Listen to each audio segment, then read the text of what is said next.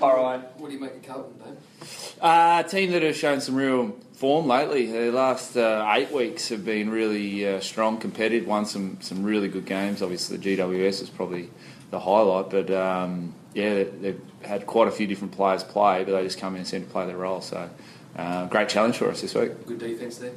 Yeah, look, they probably pride themselves on their ability to get numbers behind the ball, but it leads into their offense. They then use the ball from back there, and, and some of the games they've won, they've had low inside 50s, but it's been their ability to defend, and then when they get their opportunities, score when they go forward. The men that I suppose be in charge of that, um, from their point of view, Docherty and Simpson, they're prolific each week. Do you have to put extra work into them, or rely on the systems that you've got to place?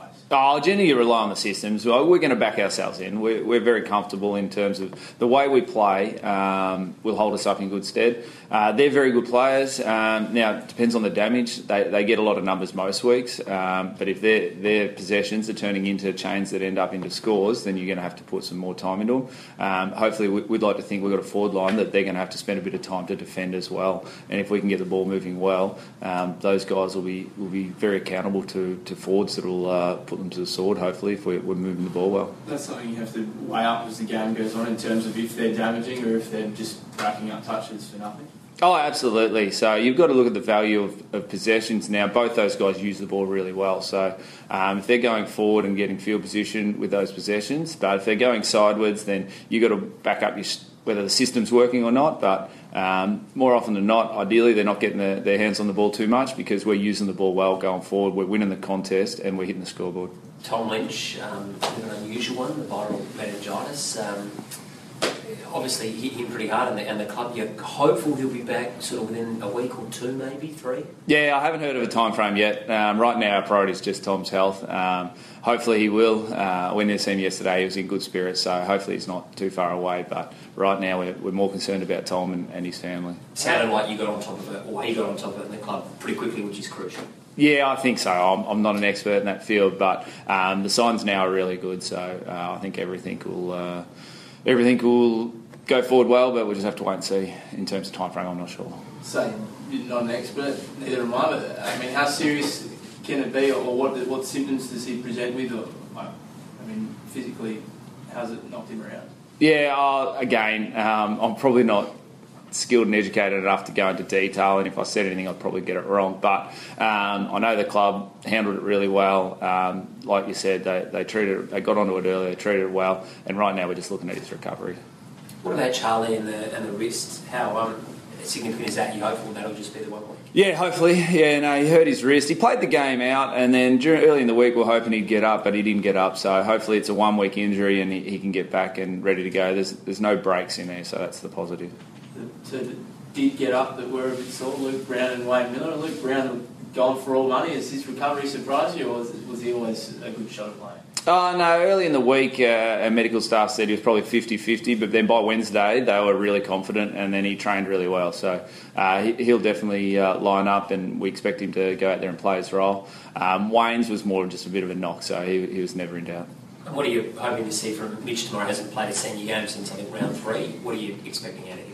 Oh, the boring. We just wanted to play his role. That's probably the boring answer. But for Mitch, we'd love to see him play the way that he plays his best footy. We want him launching at marks. We want him chasing down guys. We want him tackling his pressure, his speed. So um, he doesn't have to do all those overly well. He's just got to play his role. But if he's doing those things, then we know he's going to be pl- playing his role for the team. Which, so I won't repeat myself.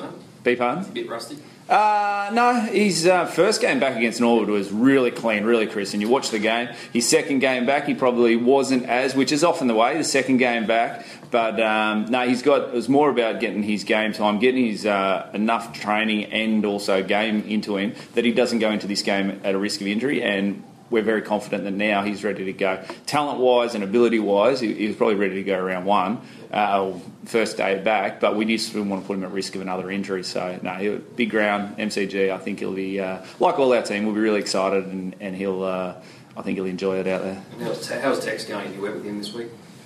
Uh, I'll work with him every week, but no, he's going well. Uh, he, will he'll uh, again he'll, he'll, look forward to this weekend, and um, he likes to play well on the big stage. And this is a ground that we pride ourselves. We want to play well on this ground. This is the, game, the ground you've got to play win the grand final on. So um, no, it's another good opportunity, and uh, we're looking forward to it. No, Scotty Thompson. Sorry, Maxie. How close was he?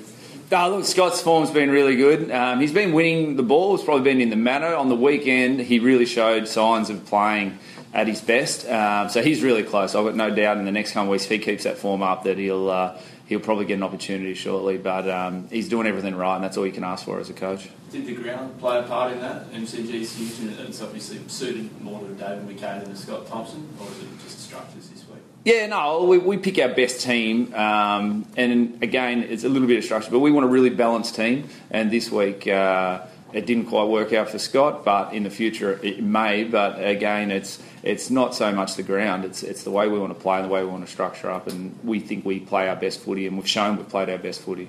What's the message to someone like DMAC this week, who's in and out, has been in and out at farms over the last few years? What sort of message do you give him like that, or is it just you know what you have to do after being in this position so many times? Yeah, uh, the great thing about David is he went back and we we challenged him. We wanted to see his run, and that start of the year was running really well. We challenged him, and he went back and he did that. Um, but more more importantly, you just come in and play your role, and that's probably something that, um, as a collective, we probably haven't had enough players play their role over the probably the last six weeks. So we need each player to come in and just play their role. They don't have to do anything more than play their role. But if we have enough, if we get 18 guys playing their role well, we're going to be in a really good position to win the game. So any player that comes into the team is just asked to come in and play their role. They don't have to do anything special. And that sort of run with DMAC's not really like quantifiable with statistics, is it? I mean, his role is, is not a matter of getting 30 touches. Oh, it's not about getting. No players in our in our team is about getting 30 touches. It's about when it's your turn to win the contest, you win the contest. When it's your turn to defend, you defend, and when it's your turn to attack, then we attack together. So um, the three three phases of the game, you need to play a role in all of them. Um, for David, uh, his strength is his ability to run, and we want to see that. But he's also got to play his role in the other areas. When it's his turn to uh, defend, he, he'll defend, and when it's his turn to compete, he'll compete. Already was kicking some big barrels this morning. Have you thought about just uh, unleashing him out of the kick-ins? I've asked him every week because he hits them more often than not at training. I keep saying, do one in a game, do one in a game. But uh, I know my time over in uh, West Coast, Shannon Hurn used to do the same, and he would he'd hit nine out of ten. But every time he went to do one in a game, he, he never seemed to hit it. So he said he wouldn't do it. But oh no, I'd love to see Brodie. Uh, it's three kicks. By the time you win the ball or if it bounces, it's nearly two to three kicks to get back again. So uh, I, I, give him a license, but um, I suppose uh, as a coaching group and as a collective, he, he's he's against doing what he thinks is best for the team. Not many blokes can kick it 80 metres or 75 metres, are there? No, there's not. There's not. And uh, when he does it at training, it does look pretty cool. It goes a long way, and uh, yeah, it's it's special. I think the crowd would love it too. Um, you probably more see the guys late in games having shots going forward with the, with the longer longer kicks. But um, I've got no doubt there's probably each club would have one or two that could probably do it. But the percentage wise is there's not a lot of teams doing it regularly.